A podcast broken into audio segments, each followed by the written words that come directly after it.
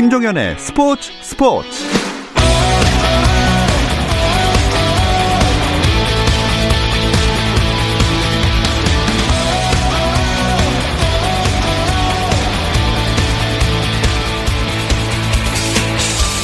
스포츠가 있는 저녁 어떠신가요? 아나운서 김종현입니다. 오늘 하루 스포츠계를 돌아보는 스포츠 타임라인으로 김종현의 스포츠 스포츠 출발합니다.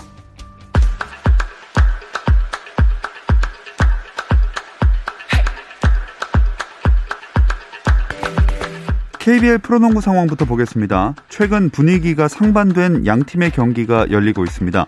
최근 5경기 1승 4패, 리그 2연패 중인 울산 현대모비스, 반면 6연패 중이던 원정팀 전자랜드는 최근 원주 DB와 부산 KT를 차례로 누르며 2연승을 달리면서 분위기 반등에 성공을 했죠.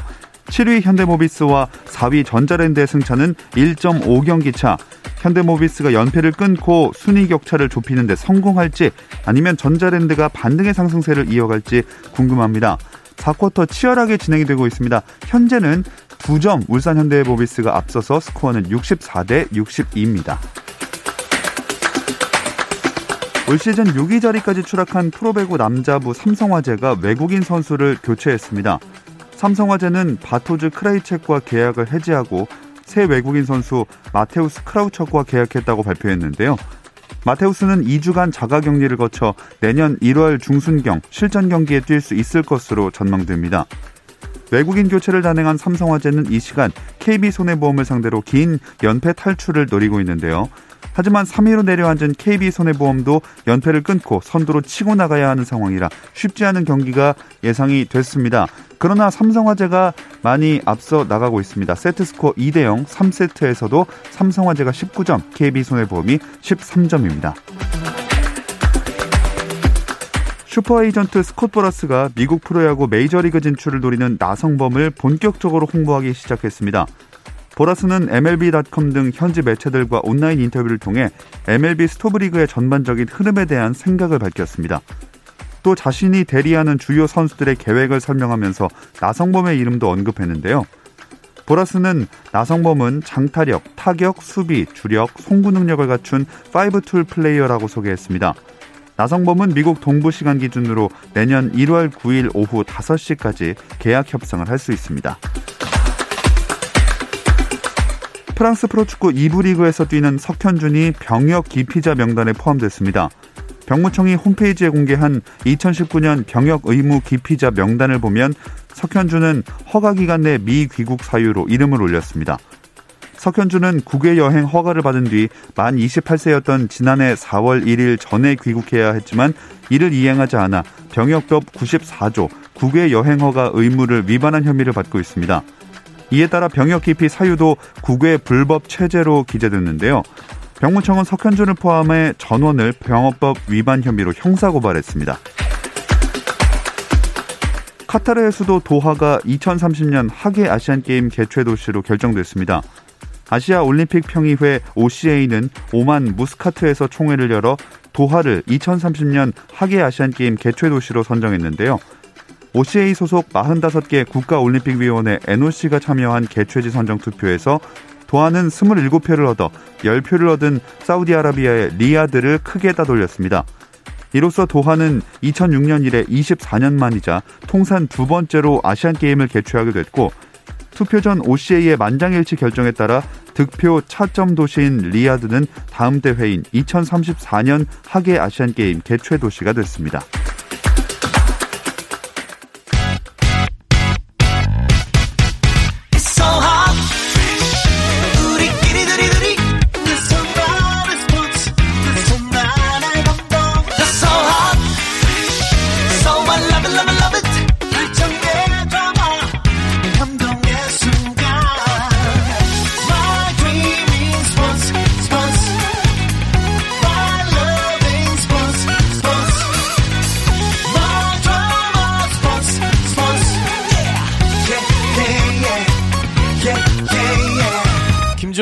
스포츠 스포츠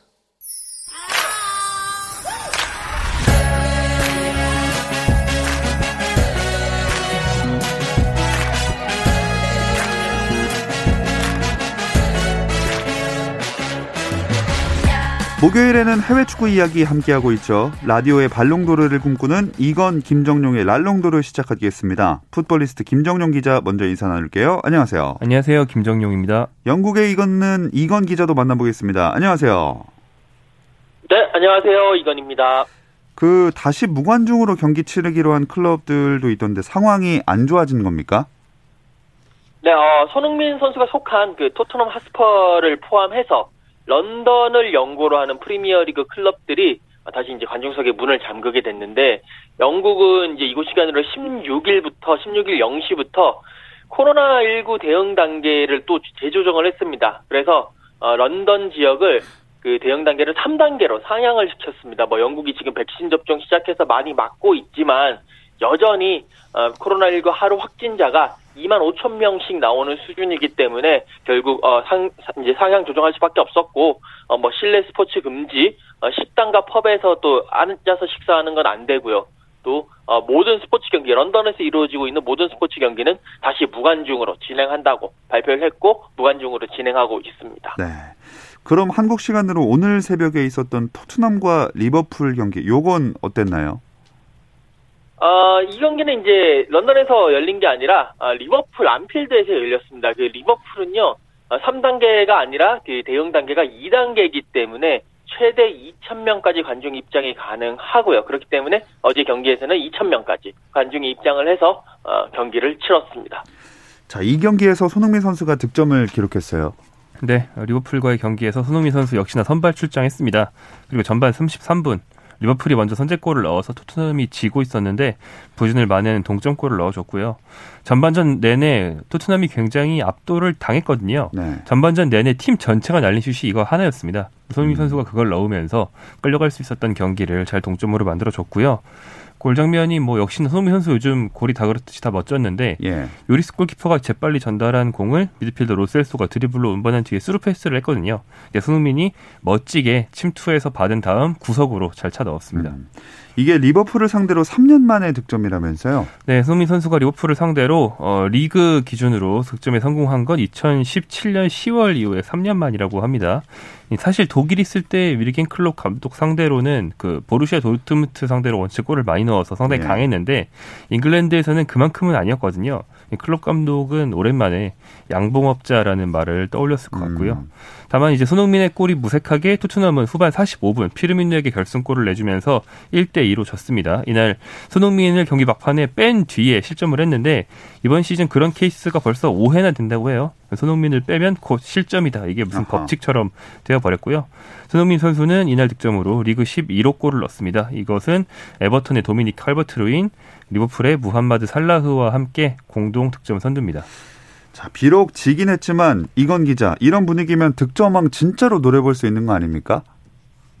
어, 지금 이제 어, 리그 경기가 13경기까지 했고 나머지 26경기 정도 남아 있는데 어, 지금 리그 득점 선두 1등, 지금 공동 1등 달리고 있습니다. 하지만 이제 이 현지 전망은 물론 저는 개인적으로는 이제 득점왕이 됐으면 좋겠지만 현지 전망은 득점왕까지는 좀 어렵다. 왜냐하면 손흥민 선수가 슈팅 수 자체가 적습니다. 지금 올 시즌에 1라운드부터 어, 13라운드까지 13경기 치르면서 손흥민 선수 23번의 슈팅을 했는데 그중에 11골 넣었거든요. 이 골 정확도는 상당한데 다른 경쟁자들은 손흥민 선수보다 한 두 배 정도의 슈팅을 날립니다. 뭐 칼버트 르윈도 40개 슈팅, 모하메드 살라도 45개 슈팅 기록했기 때문에 손흥민 선수가 슈팅 찬스 자체가 적기 때문에 확실히 기회가 적을 것이다. 그리고 팀에서 페널티킥을 전담하는 키커도 아니다. 예, 토트넘은 케인이 페널티킥을 전담을 하고 있기 때문에 페널티킥으로 골을 더 많이 넣을 수 있는 그런 상황도 아니다. 그래서 분명히 선전은 하겠지만 득점왕까지는 조금 어렵지 않겠느냐라는 것이 현지 어, 언론들의 전망입니다. 이런 걸 한번 보기 좋게 깨줬으면 좋겠습니다. 근데 리버풀의 클롭 감독은 이 손흥민의 득점 장면에 의문을 표했다고요.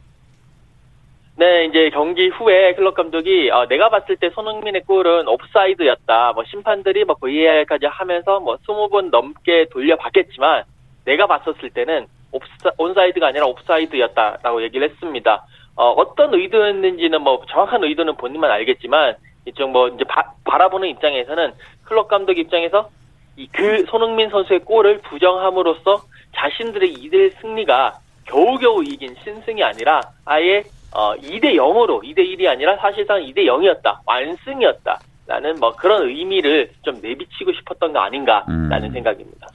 네, 뭐 이런저런 논란이 있었지만 그래도 이제 손흥민 선수가 경기를 뛰면 아 득점을 진짜 할 것 같다 기대하게 되네요. 네, 어, 조금 전에 이건 기자가 말씀해주신 것처럼 사실 토, 손흥민 선수에게 토트넘 동료들이 득점 기회를 많이 주지는 않거든요.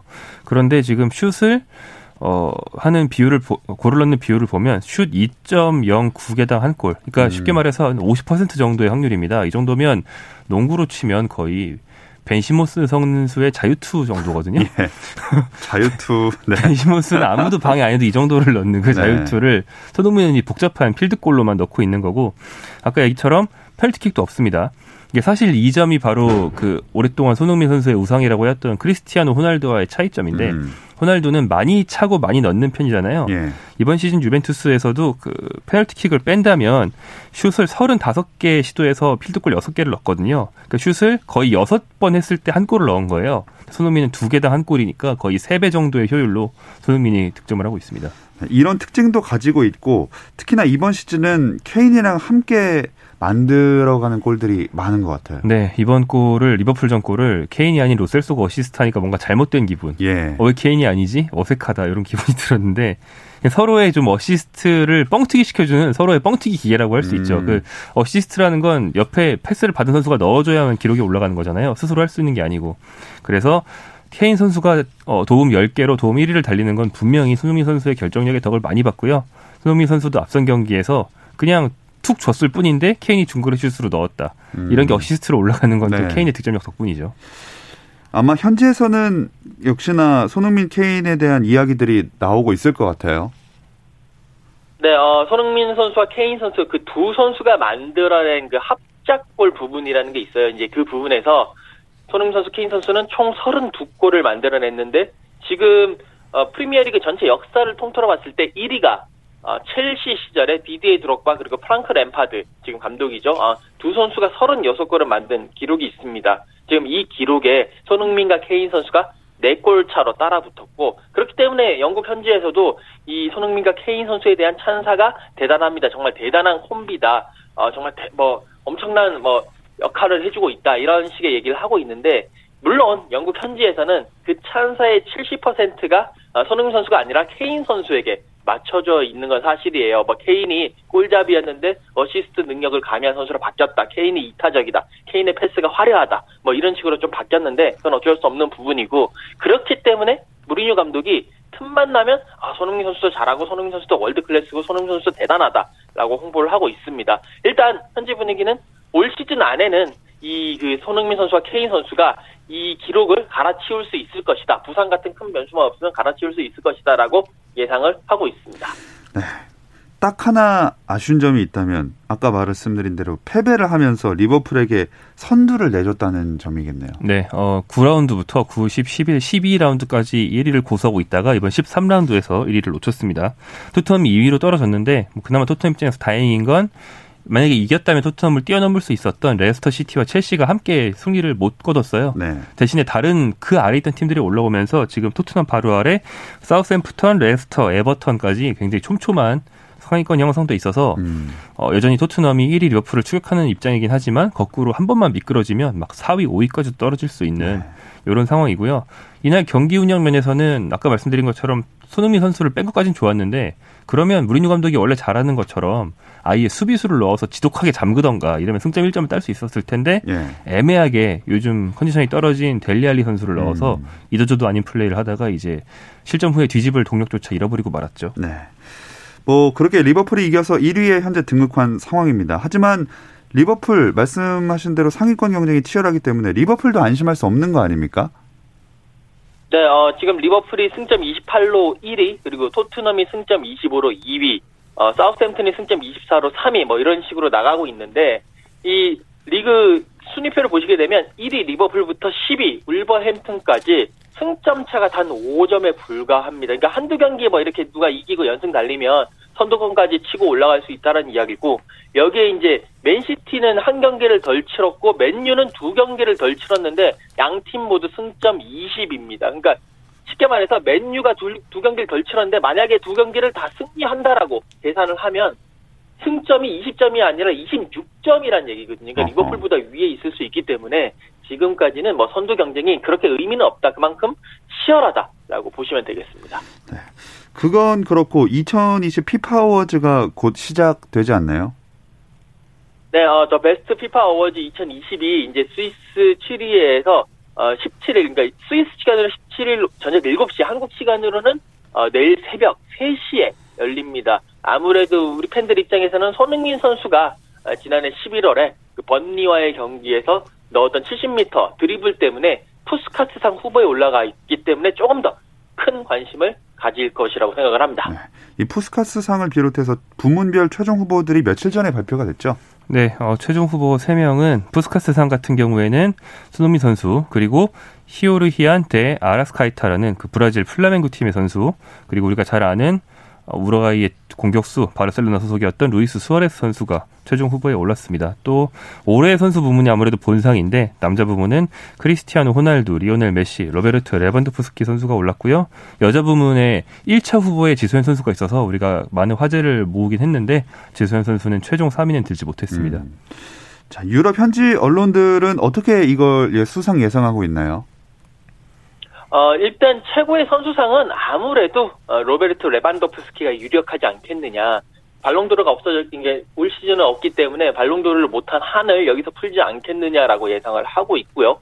최고의 골키퍼상 역시 어, 그 레반도프스키가 같은 팀에서 뛰고 있는 노이어 선수가 이제 받지 않겠느냐라고 많이 예상하고 있습니다. 이제 다만 접전이 예상되는 부분이 최고의 감독상인데 어, 세 명이 올라왔어요. 한지 플릭 바이에른 뮌헨 감독 그리고 위르겐 클롭 어, 리버풀 감독 여기에 비엘사 리즈 유나이티드 감독 세 명이 올라왔는데 아무래도 이 상은 플릭 감독 그 챔피언스리그 우승을 시켰고 그리고 클롭 감독 프리미어리그 우승을 시킨 이 두 감독의 대결이 되지 않겠느냐라고 음. 예상을 하고 있고 저도 투표권이 있기 때문에 그 중에 한 명에게 1등 상을 줬습니다. 어, 네, 발표 나는 걸 기다려 보도록 하겠습니다. 다른 리그에서 뛰는 우리나라 유럽파 선수들 얘기도 한번 해보겠습니다. 황의조 선수가 오랜만에 골을 넣었어요. 네, 어, 이 유럽파 선수들 좋은 소식이 많은데요. 황의조 선수의 골 같은 경우에는 재밌는 게 친구 손흥민 선수랑 거의 동시에 넣고 어, 골 장면도 굉장히 판박이었습니다. 어. 어, 지금 보르도 소속으로 생테티엔이라는 프랑스 팀 상대로 경기를 하다가 골을 넣었는데 그 수비수가 롱패스로 건네준 공을 멋진 first touch로 수비수를 돌파한 다음에 손흥민 선수처럼 그 near post 쪽으로 낮고 강하게 깔아차 넣었습니다. 이게 황의조 선수가 정말 힘들게 넣은 이번 시즌 1호 골인데 황의조 선수는 원래 우리가 공격수로 알고 있지만 소속팀 보르도에서는 주로 미드필더로 뛰어왔거든요. 예. 미드필더로서 이번이 무려 13번째 출장이었는데 앞선 12경기에서 골이 없어서 상당히 스트레스를 받는 걸로 알려져 있었어요. 이번 마수걸이 골을 계기로 앞으로는 많은 골이 나오길 기대해 보겠습니다. 또 다른 우리나라 선수들 소식 짚어볼까요? 어, 네, 좋은 소식이 많죠. 독일 2부 다름슈타트에 있는 백승호 선수 시즌 초반에 완전히 후보였다가 최근에 주전으로 올라섰는데요. 어제 새벽에 2도움을 기록했습니다. 그리고 이재성 선수는 독일 2부의 홀슈타인 킬을 2부 1위로 이끌고 있고요. 또 독일 프라이부르크의 유망주 정우영 선수는 주말 경기에서 프로 데뷔골을 마침내 음. 넣었습니다. 또 골키퍼 키를 넘기는 굉장히 멋진 칩슛을 구사하면서 앞으로 더 큰 비중, 많은 출장 기회를 기대하겠습니다. 자, 좋은 소식이 많았는데 아까 단신에서 약간 부정적인 소식이 하나 있었습니다. 그 석현준 선수 병역 기피 소식이 있었는데 이거는 어떻게 될까요? 네, 어, 병무청이 지난 3월 석현준 선수를 포함한 공개 대상자들에게 사전 안내를 한 뒤에 6개월간 소명 기회를 부여했다고 합니다. 그리고 나서 그 공개 관련된 심의를 거쳐서 공개 대상자를 확정하고 그 다음에 공개를 공지하는 거거든요. 네. 그러니까 사실은 다시 말하면 석현준 선수가 뭐 몰라서 안 들어왔을 가능성은 정황상 거의 없다고 봐야 되는 그런 상황이 됐고요. 다만 현행법상 강제로 귀국시킬 방법은 없다고 합니다. 음.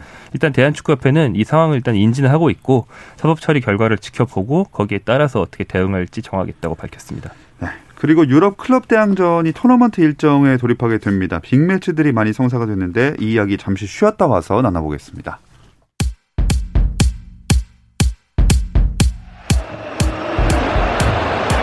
Options. Messi gets it back. Messi! Did it again! Suarez puts it on the plate and Messi. 현장의 소리, 레전드들의 이야기. 스포츠 스포츠에서 모두 다 만나보세요. 김정현의 스포츠 스포츠. 풋볼리스트 김정용 기자, 영국의 이건 축구 전문 기자와 함께하고 있습니다. 유럽 축구연맹 챔피언스리그 16강 대진이 나왔는데 한번 정리를 해볼까요? 네, 독일의 묀헨글라드바흐, 잉글랜드의 맨체스터 시티가 경기를 합니다. 그리고 이탈리아의 라치오, 독일의 바이에른 뮌헨. 이 경기는 바이에른으로 좀 기울 것 같고요. 예. 그다음에 스페인의 아틀레티코 마드리드와 잉글랜드의 첼시가 맞붙는데 첼시 입장에서는 조 1위로 통과했는데 아틀레티코를 만난다는 게 굉장히 억울할 것 같습니다. 여기가 네. 죽음의 좀 대진이라고 할 수 있겠고요. 독일의 라이프치히와 리버풀의 잉글레, 어, 잉글랜드의 리버풀이 맞붙고요. 포르투와 유벤투스 그리고 바르셀로나와 파리 생제르맹이 아주 빅매치가 성사가 됐고요. 음. 세비야 대 보루시아 도르트문트, 아탈란타 대 레알 마드리드 경기가 성사됐습니다. 이 바르셀로나랑 파리 생제르맹 메시와 네이마르가 만났네요. 네, 메시와 네이마르. 네이마르는 뭐 우리가 잘 알다시피 원래 바르셀로나에서 메시의 그 이후에 슈퍼스타를 노리다가 너무 오래 걸리니까 아, 못 참겠다 이러고 파리 생제르맹으로 가버렸죠. 사실 두 팀이 악연이 큽니다. 2010년 이후에 이번이 무려 챔피언스리그에서 다섯 번째 맞대결인데 음. 그 중에 세 번의 맞대결을 네이마르가 바르셀로나 소속으로 뛰었고 다 이겼어요. 특히 2017년 대결이 굉장히 유명하죠. 역사상 최고의 역전승이라고 할 만한 대역전승을. 네이마르 선수가 주도했단 말이에요. 그래서 어, 내가 바르셀로나의 승리를 이끌었다. 이제야말로 메시가 아니고 나를 봐주겠지라고 생각했는데 다음날 아침 신문을 보니까 다 메시 덕분에 음. 일면에 메시 사진 이래서 네이마르가 아 여기서는 못 해 먹겠다. 내가 1등을 하려면 다른 팀으로 가야겠다. 네. 그리고 파생제르맹으로 가버렸죠. 그 뒤에 처음 맞붙게 됩니다. 그리고 그래서 이제 맞붙게 되니까 아 좀 제대로 맞대결을 펼치나 했는데 이건 기자 네이마르 부상 소식이 있었잖아요. 네, 어, 14일 그 네이마르가 이제 리옹과의 경기 도중에 거, 경기 거의 막판에 후반 추가 시간에 리옹의 그 티아고 멘데스 선수에게 태클을 당했습니다. 그래서 어, 넘어졌고 어, 경기 중에 이제 들것에 실려 나가면서 팬들이 어 이거 큰 부상이 아니냐라고 이제 걱정을 많이 했는데 검사 결과 뭐 골절이라든지 이런 건 아니고 염자 그러니까 단순 이제 삐었다라는 그런 판정이 났습니다. 뭐 추가 검사 계속 나오겠지만 큰 부상은 아니라고 나오고 있고요. 릴가의 주말 경기도 나올 수 있지 않을까 라는 뭐 그런 예상들이 음, 나오고 있습니다. 네.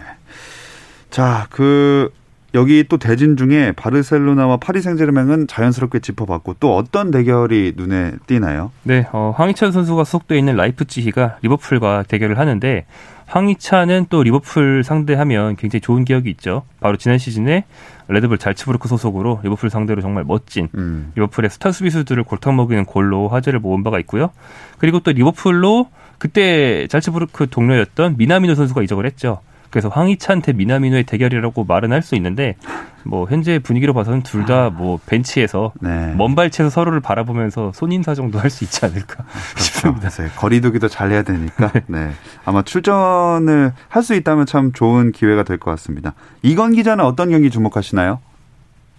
네, 뭐 김정현 기자가 얘기했다시피 그 아틀레티코 마드리드와 첼시와의 경기가 이번 16강에서 또 빼내올 수 없는 어, 대진일 것 같은데 첼시가 우여곡절 끝에 아, 조 1위로 올라가가지고 조금 편안한 길 8강까지 갈 수 있나 싶었는데 아틀레티코 마드리드라는 거의 챔피언스리그 4강급의 8강 4강급의 팀을 만났습니다.